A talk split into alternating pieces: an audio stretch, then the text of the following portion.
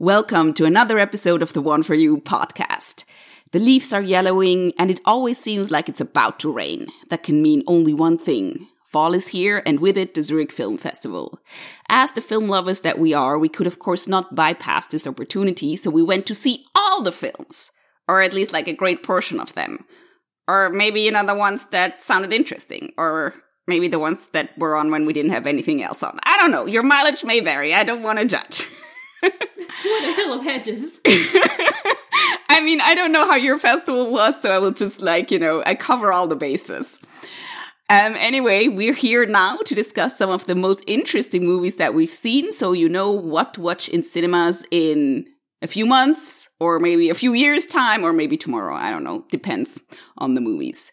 Um, my name is Olivia Chunameo, and as is tradition, I am joined by three guests for this episode. Uh, with me today are Mansi Tiwari. You've already heard her. Hi, Mansi. Astrit Abazi. Hi. And Alan Mattli. Hello. Thank you all for joining me. So, general impressions of the festival. Did you like it? Did you not like it? Were you not that bothered? I mean, it's the same every year, isn't it? okay. I guess that's one way of looking at Less it. chocolate this year. Sorry? I went to see- I went to see movies. Okay, you went to see movies. I didn't hear Mansi. Why is everybody talking over Mansi? What did you say, Mansi? Uh, I said there was less chocolate this year. Chocolate? That is oh, true. well, there was Yes. no swag. That's true. Hmm. I mean, Yeah, less Astrit like is like, there's fall swag? I had no idea there was swag. And Yes. got the swag. You've never gotten swag. Yeah, well, Scissors what can you say? You, need to know how to do the festival. Yeah, my Zurich Film Festival backpack is starting to disintegrate. They should, you know, give me something Replace new. Give you a new one, yes. Okay, so um this uh, festival, like last time, actually, like the Zurich Film Festival hasn't skipped any um edition. So th- it was in person last time, and this time it was also all in person, except you had to have like a COVID certificate where you were like, I am either vaccinated uh or tested or I've had COVID and I'm therefore immune now. Anyway, so and you everybody and you didn't even have to wear masks, though I wore masks. Because it's very strange to sit in a room with strangers like right next to you and you're like, did we used to do this? I don't know. It feels uncomfortable. I forgot about people eating in cinemas. It was very loud. I was like, well, okay, I'm one of the persons who does enjoy and partake in snacks, but I don't know how I feel about this anymore. It's so loud. My experience was disrupted many times. Yes, right. I was, I thought it was so funny when I went to see uh, Memoria by uh, Apichatpong who is like ma- known for making like the quietest movies ever, and it was a full Kosmos um, cinema, and you just had a line of people all with popcorn, and I'm like. This is going to be very awkward for you to eat those. And then, like at the first scene, you heard people like uh, fishing around in their popcorn things and then as the movie progressed it just got quieter and quieter and then sometimes like when you hear when you hear a babbling brook in the background of the movie you heard some people quickly going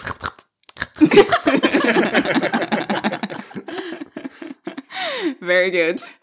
Okay, so uh, so uh, weird cinema experiences aside, um, I think we also had some interesting movies that we saw. I mean, I say interesting; they might also just be bad, but still interesting. I don't know. That's I think that's the conclusion we came to last time when we talked uh, about the Locarno Film Festival, right? We had lots of movies that we talked about where we were like a little bit. Mm, we didn't like it, but we had a lot of dis- to discuss about it. No. Yeah. Okay. Um, so okay, let's see what what movies you brought this time. Um, let's start with Astrit. What's your movie that you want to talk about, and why do you want to talk about it, and what is it, and tell us about it. The movie that I watched, it was one of two movies that I saw this year because I didn't have time. um, it is uh, The Man Who Sold His Skin. Uh, actually came out last year from uh, what I can tell. Like at least it had its first showing last year at the uh, Venice Film Festival. Um, it's directed by, uh, uh, I hope I'm pronouncing this correctly, uh, Kaouther Ben Hania uh, is a um, Tunisian female director. Um, this is her I think this is her third or fourth full uh, full feature film, and um, it is based on a true story by uh, well, no, it is based on the true story of the uh, the living art piece Tim by uh, Wim Delvoye, a, a Belgian uh, artist. And for a little bit of context, Tim is actually a former um, tattoo parlor owner from Zurich, so it's fitting, who uh, basically um, sold his skin to Delvoye uh, to put an art piece on it, and now he uh, and I have no idea what the legal ramifications are, but basically, Tim has to go from one um, museum to the other and just sit there so people can look at his back with the tattoo. And um, uh, uh, Ben Hania, who uh, directed it, also wrote the the um, the script for the movie. Basically, took it as inspiration to talk about immigration. Uh, because what happens in the movie is you have um, uh, Sam Ali, played by uh, Yahya Mahaini, and um, played by uh, Dea Liane, um, who are living in uh, Syria during the Syrian civil war. And uh, they want to get married. They can't because Sam has to flee. He flees to uh, Lebanon uh, in the meantime, uh, his fiancee Abeer goes to uh, Brussels because she's married a different man, and he tries to get to her. Uh, so in Lebanon, he meets this this artist, um, Jeffrey Godefroy, uh, played by um, played by Belgian actor Koen de Koen De Bouw um, who is basically inspired by um, by Delvoye. He asks Sam whether he wants to sell his skin to him um, so he can basically travel as an art piece. He cannot travel as a human because he's a refugee from Syria. So, in a very um, in your face way, uh, the uh, Godefroy um, tattoos a visa on his back. So now he can travel. And I think anything beyond that would be venturing into spoiler territory. Okay. And like, so did you like it then? Or like, I can't really tell from this. Um, yes, I liked it a lot. Uh, as I said, it was one of two movies that I saw. I wanted to watch a third one, but I had to work, so um, couldn't see that. And uh, I liked it a lot. It has a lot of uh, weird tonal shifts, I have to say, um, that it somehow pulls off. Uh, but it is very entertaining. Has also like the, the entire social commentary that uh, she brought into this story that is inspired by a real life story, like the the, the movement of uh, of humans uh, versus the movement of art and commodities. Um, it's very interesting. It uh, it made me think, so I liked it for that alone. And the the um, main character, uh, Sam, played by Yahya Mahaini, is extremely charismatic, very funny very uh, energetic performance. Uh, I like that a lot. Uh, I think I think in some parts it's a little bit almost a little bit campy, uh, which could uh, put people off. But overall, I think I would recommend it. Hmm. I mean, I haven't seen it, but I know that Alan has seen it. Do you agree with us, Did Did you also like it, or like no? I mean, I thought it was no, I thought it was mediocre. I, I no, but like I came, I came into it with high-ish hopes because um, I've seen one previous movie by Kaouther Ben Hania, um, Beauty and the Dogs, which I absolutely loved. Um, and what she did well there, I think she also does well in The Man Who Sold His Skin. So it's a very beautifully shot movie it's very well directed in the sense that like literal direction where you have the blocking of scenes for example because she works a lot with uh, mirror images and tricking you into thinking a, a, a space looks different than it act or a space is different than it actually than it actually is. As i said via mirror images or um, stuff she does with perspective and also like the different lenses she uses. So I liked all of that, but to me ultimately the movie never quite got beyond its its metaphor. So like the metaphor itself I find like Astrit I find very powerful. Maybe a little on the nose, but you know like like most cinematic metaphors are on the nose, so I will I that's not my quibble with it, but I think it never kind of it kind of never goes beyond the point of saying we dehumanize refugees and isn't it ironic that we give uh, more care and more attention uh, to pieces of art than to actual living uh, breathing human human beings which again is a good way of thinking about something like the refugee uh, the whole refugee issue but then I feel like the movie, for most of its runtime, just kind of stops there and treads water a little bit, and then, you know, the actual like plot developments, which Astrit said we're not going to go into spoiler territory there. I agree to a certain extent with the camp comment, but it didn't like really work for me. Like a lot of that felt like well trodden ground for me. So ultimately, I was kind of waiting to see what it, where it takes its intriguing premise, and I don't think it takes it anywhere particularly noteworthy. And given that it is such a potentially caustic premise and like kind of provocative and subversive, um, it then also ends up in a weirdly, I don't know, weirdly conciliatory place I don't want to spoil anything, but it also in the end it feels like um, okay, we kind of we kind of circumnavigated the uh, most terrible um, the most terrible ramifications this whole scenario could have had. Uh, so now we've all learned something, and I found that to be a little a little disappointing. I didn't hate the movie, um, but given the two Ben Hania movies I saw, I definitely prefer Beauty and the Dogs, but I would not dis- discourage anyone from seeing this one. Do you feel like this is a film that adds to like the art market discourse that the Square started? I hate the Square, so I know I am... me too. no, so... I'm just curious. Does it do something similar? Do you feel? It's funny because, like, on the Maximum Cinema podcast we recorded earlier today, we talked about exactly that because Lola, who is part of our group, is very into like the art market and like working for Art Basel and everything.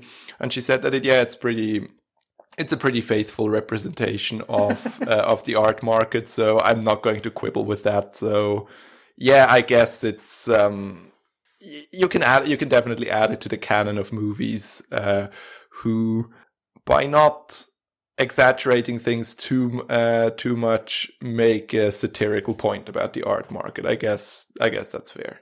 I thought that that that part of the movie didn't really interest me at all. Yeah. I think uh, so. I feel like it's been reduced to that a little bit, um, and I to some degree, I can understand why you feel that it's well trodden ground. On the other hand, I feel like it does way more stuff with uh, with this entire refugee prob- uh, problem and the the perception of uh, refugees in the public and just sort of like the forces that tug at them as sort of like this political landscape because you have obviously you have the art part and you have these activists that are trying to uh, to make use of uh, the the situation of uh, of uh, Sam. And it's I think that part is more compelling to me than the entire art industry satire. But yeah. I can I can see why why you expected more of it. Uh, and yes, like to some degree, I agree that it basically presents you its premise in the very first half hour, and then you're just sort of like watching it move along. It's entertaining though, so that's why I like it. I will give the movie that. Like uh, in a year in which uh, a movie like Titane comes out, it's still the man who sold his skin with the single most disgusting frame of the entire year when they pop that fucking zit on his back. okay, that sounds really gross. I have no Yeah, idea what you're talking about, but It's ugh. extremely Al, that was a spoiler. okay. On that highbrow note, the man who sold the skin. Do you guys know when it's going to be released here in Switzerland? Next week. Okay, so next week, if you if that like if you want to see a zit popped, maybe go check that out next week. oh, so Astrit, what's the other movie that you saw at the film festival? Uh, the other movie that I saw was uh, Blue Bayou. Um, it's about this uh, this uh, Korean adoptee who now has his ci- citizenship. No, not he has. He doesn't have his citizenship revoked, but he finds out that he was never really a legal citizen uh, in Hmm. in in the U.S. Okay. and then that puts things into motion. yes, I see. I see a topic emerging in your uh, Yes, movie uh, viewing. A, a great trend based on two data points. Yes, I mean, one hundred percent of the data suggests this. So, Correlation of one. yes. okay. Um. So, Mansi, what is the movie that you brought for us? Funny, uh, funnily enough, it actually plays into that trend also. So three data points. Um, it's Mona Lisa and the Blood Moon by Ana Lily Amirpour, and it also premiered at uh, Venice. And it is also about a Korean immigrant, but I think it is a very, very different film from Blue Bayou. it, um, so it's it's with Jun Jung Seo or Rachel Sun, who plays a girl who was locked in a psych ward for twelve years and she escapes and she wanders around New Orleans against the backdrop of like funky electro pop. And maybe there's revenge involved, and maybe it's just a very, very aesthetic, musical, fantastical, kitschy experience. Um yeah, no spoilers, so that's all I will say. Oh, I mean, you can say that there's a supernatural element that happens in the first five minutes. That's not a spoiler. no, it's a spoiler. It's not a spoiler. kidding. no, it's so let us say that this escapee That's not a spoiler. has certain capacities to manipulate other people, which helps her escape in the first place, and also kind of plays into some of the the gore, maybe. Um, yeah, so that's Mona Lisa. She is supported by Kate Hudson, who plays a stripper who picks her up, and Ed Skrein, who is a potential drug dealer boyfriend situation. Um, all I can say is I had the best time. I did not expect to enjoy this much, but the movie opens on a swamp with some funky mm-hmm. music, and I knew I would be enchanted all the way through.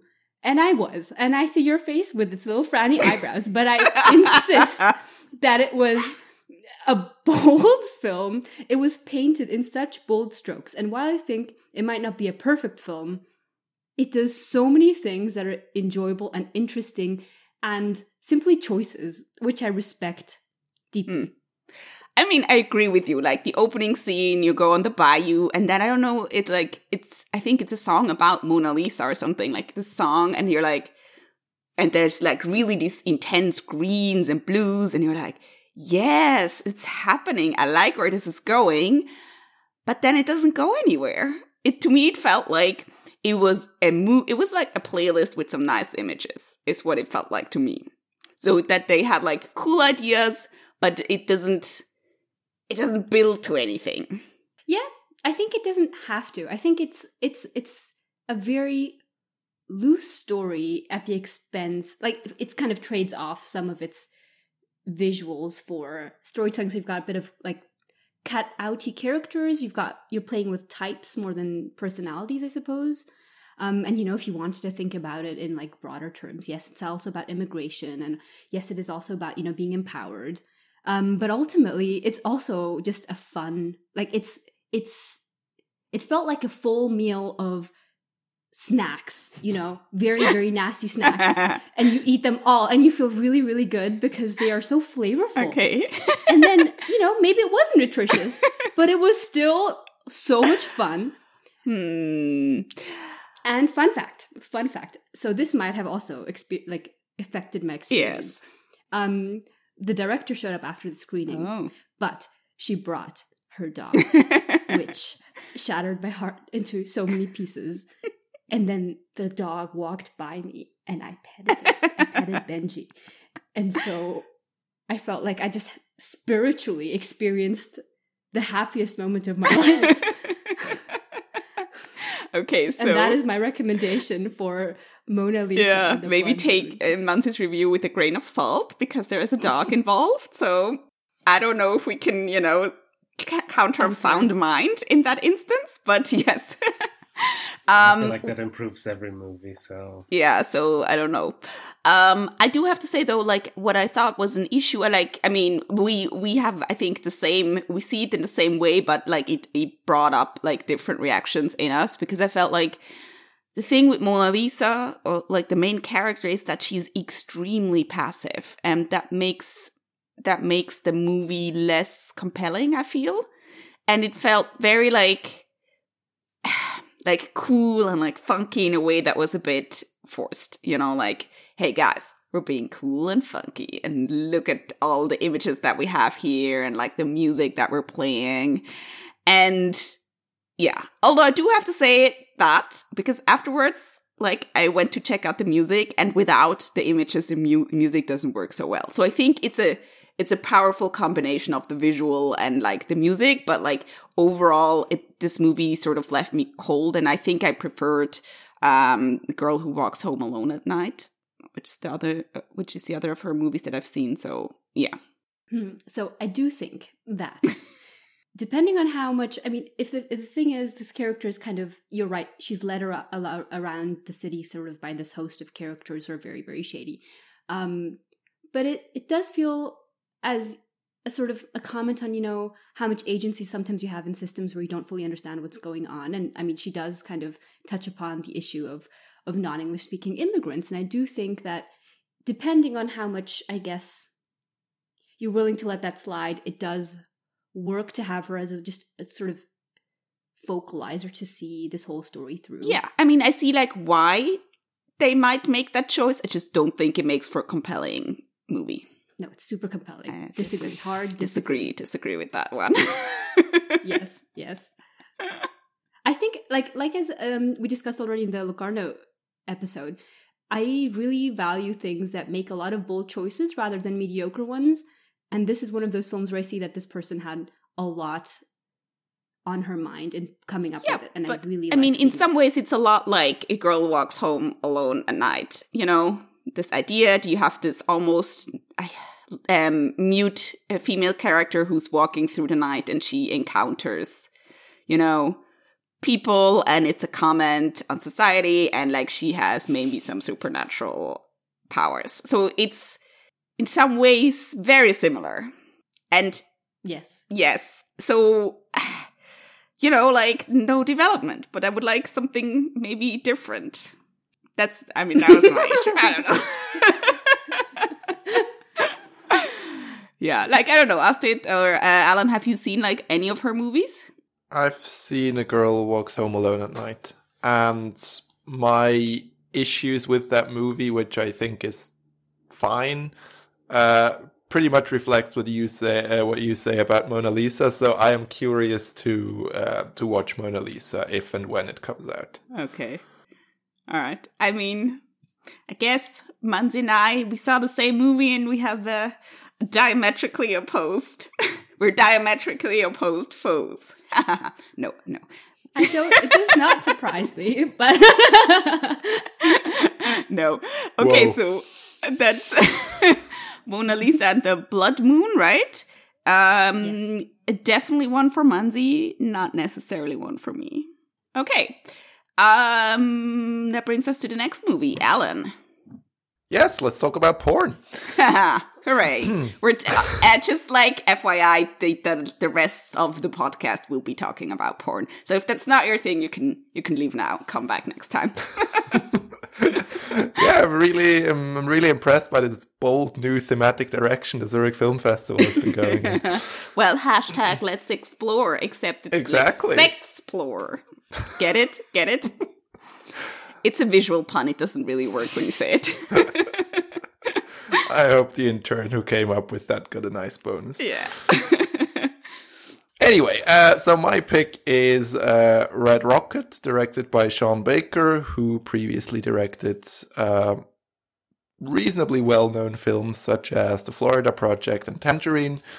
Uh, and Red Rocket is, uh, as the person who introduced the movie uh, explained, uh, another stab by um, Baker and his co writer Chris Bergoch at uh, exploring the uh, sex industry in the United States through uh, a comedy slash social realism lens. And in Red Rocket, this consists of um, a down on his luck porn star played by the delightful Simon Rex uh, coming back to his native um, industrial Texas town. Uh, he's homeless, broke, uh, moves in with his not quite ex wife yet and her mother, and he scouts uh, a not quite 18 year old uh, donut store employee uh, and wants to uh, seduce her into becoming a porn star. And there's also other um, shaggy dog shenanigans happening uh, uh, on the way. And also, he rides around on his bike a lot, which I thought was hilarious. Um, but yeah, uh, what did I think of the movie? I thought it was it was quite a bold combination of like social commentary, uh, not just about like the sex industry, but just generally like post-industrial America. So it's set in the summer of 2016. So the presidential race is kind of a a background noise.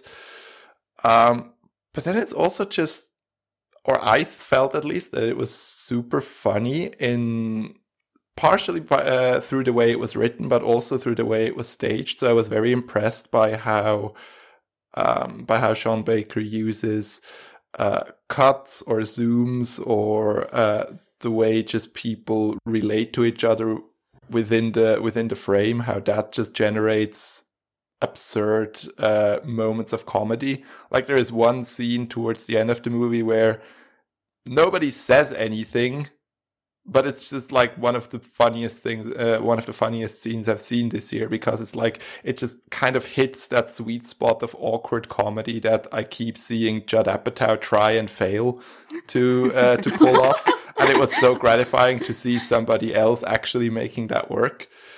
Uh, but yeah, I mean that's pretty much my elevator pitch on the movie. Mhm. It's very interesting in how it deals with post-industrial America, but it's also but it's also absurdly funny while doing mean, that. this movie is insane and I loved it. Like it starts off with like him in in this bus and he's sort of sleeping because he's on his way back home and then you have a needle drop and then it starts with the Backstreet Boys and I was like I am in for this movie. and I think like um so you talked about the direction but I also think like Simon Rex Oh yeah, absolutely. amazing in this movie. Yes. He is so brilliant. He is funny. He's like awkwardly funny, but he also has this sort of like charm where you see like how he because he's like it's about the hustle, right? So whatever. He's he's trying to sort of he's trying to find a job. Nobody wants to hire him because he was a porn star for 20 years. So they're like, "Mm, maybe don't come work in our restaurant. You're overqualified. yes. so he basically like it's about him trying to survive in whatever way possible and you can see and he's like full of energy and he's a fast talker and he's like he's a huckster basically right? And he mm-hmm. but he does it so well but then there's also this dark side because i didn't really know what the movie was about but as you say then he suddenly is, has his eye on like this teenager and he's like she's my ticket back into the porn industry and then he starts like grooming her and you're like ah this movie gets dark. And it's just it makes you feel so uncomfortable at times without like being like super it's not like graphic or you know i mean terrible things still do happen but it's just like this awkwardness because first you're sort of like maybe uh you know uh, on his side and you're like yeah i hope you can you know you'll survive you'll, you'll make something of it and then this happens and you're like mm, i hope something terrible happens to you you know like so you're pushed and pulled between like feeling sympathy for him and then also um disliking him extremely and it was very funny because i watched it with um Andre Erdin, uh, formerly of this podcast. And then, you know, it was always like, we were like, just like putting our hands to our eyes, like, oh my God, no, what is happening? but it was not, not, it's like, it's not like a thriller or a horror movie, but it's just so awkward in a way and like not great what's happening, but it's a very entertaining movie even yes. with all the social commentary behind it mm-hmm. that is definitely there like you said the the election is background noise and it's literally background noise because they're all the time they're watching the television and there's talk going on and like you know trump about like oh how he's for i don't know the heartland or whatever you know words to that effect but it's not but you can also see like sort of the comment in the way that it's not that this isn't relevant to their lives because mm-hmm. yeah. it's not going to change anything for them whoever wins this election yeah so i think that's sort of in there but it's really it's a really really good movie can yes. only recommend my first impression from the way you guys just talked about it now it sounds like it's almost making light of what is happening the way it ridicules it but it also no. feels like it toes the line. It's I don't think it's making light of anything. It's just that's how it starts off and then you're in it and then you're like, wait, what? This is going somewhere else. Mm-hmm. And I, I think it takes it seriously because it's uh, I don't think the movie, you know, it doesn't it doesn't make fun of it, doesn't make light of it, doesn't condone I think. Yeah.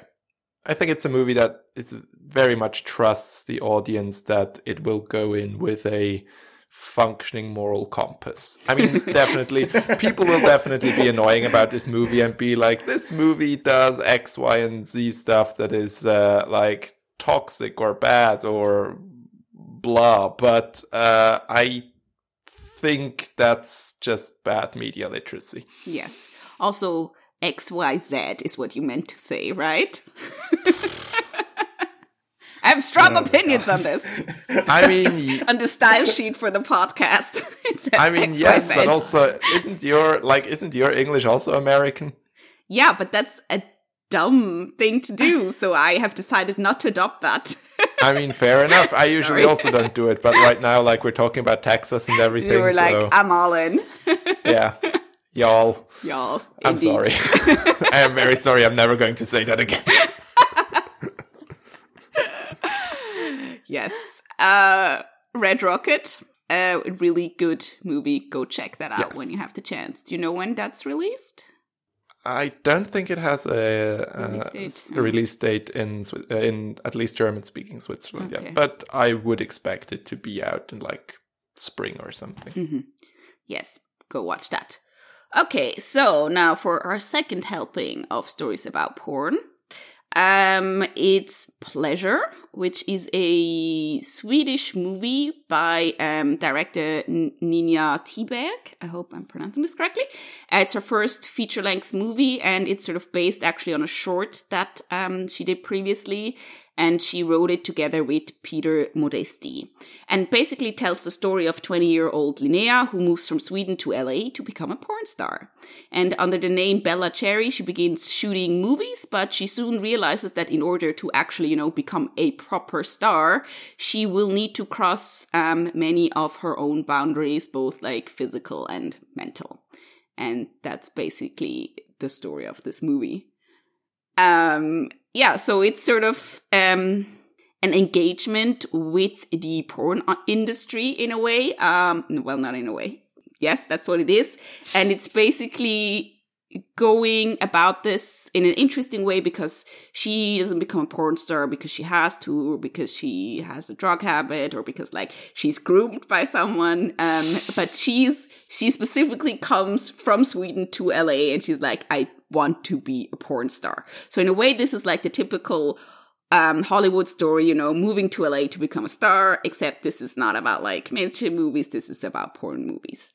And the movie then sort of explores like how this idea of, you know, her being empowered because she chooses this and, you know, um, she sort of and the whole industry presents itself as like, yeah, yeah, you, you're right, you're okay with this, right? Just tell us if something's wrong, and blah blah blah blah blah. How this then basically it interrogates all of these claims of like consent and empowerment and and care that um, the industry makes, um, and it basically how do you say this? Yeah, it sort of is about like how I mean, the director, writer, director clearly has a very clear uh, point to make about the porn industry and um, how all the porn that is ultimately shot in this movie, and I guess that she's trying to say like all porn is ultimately about debasing women and um, that there is no like sort of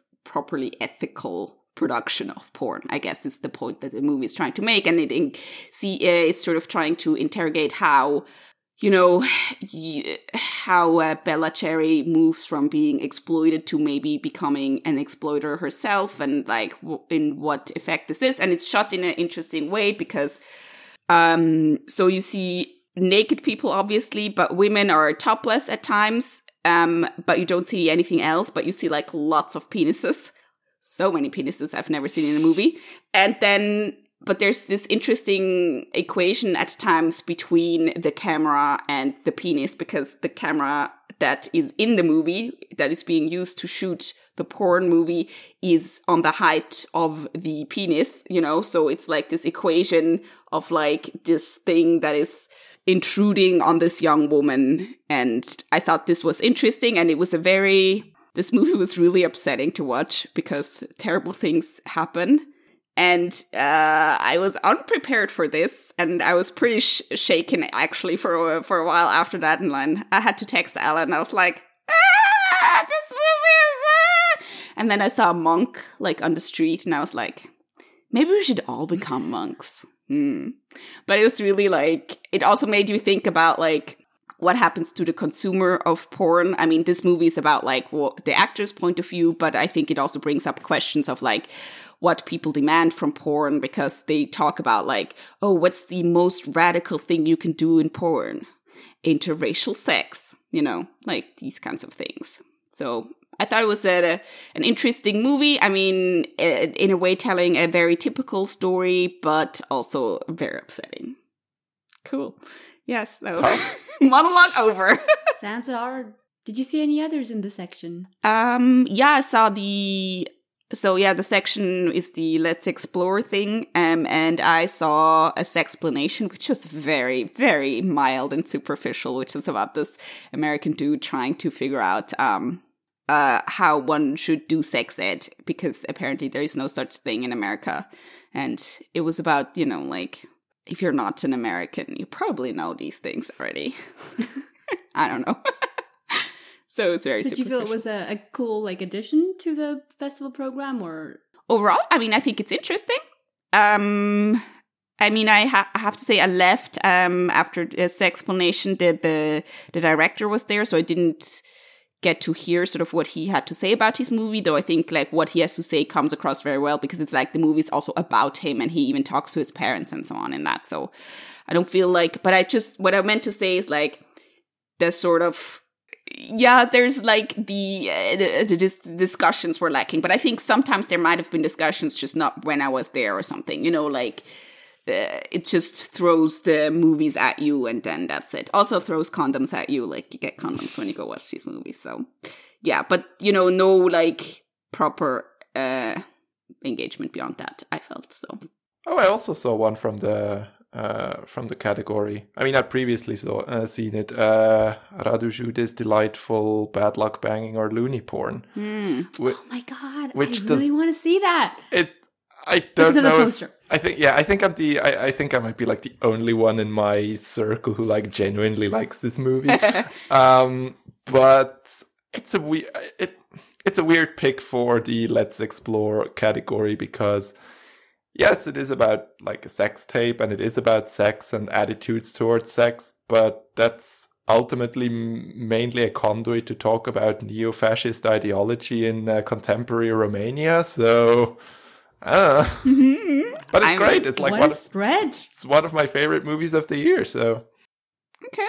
I mean, fair enough. Interesting combo. also a lot of penises in that one. Hooray. By the way, Pleasure uh, is going to be released in Switzerland in January. So if you want to ring in the new year with something upsetting, why not try Pleasure? um, yes. Uh, do you have any other movies that you want to give a shout out or something? I just need to know if Time is worth watching. This, I think it's a Hong Kong movie about old assassins that I missed because I had to work, but I had tickets. It sounded very funny. it Had a very funny trailer. I have no idea if it's any good, and it's been bugging me for the last week or so. I've heard good things about it. Oh man, why did I ask? I mean, you got nobody to else to blame but yourself. okay. Yeah, I guess in that case, that was it for this episode of the One for You podcast. Mansi Tiwari, Astrit Abazi, Alan Mattli, thank you so much for joining me. Um, in the next episode, we'll be talking about the French Dispatch and Goodbye Lenin. To keep up to date with the podcast, in the meantime, follow us on social media where we're at One for You Pod. Hear you next time. Bye. bye bye. Bye. Bye.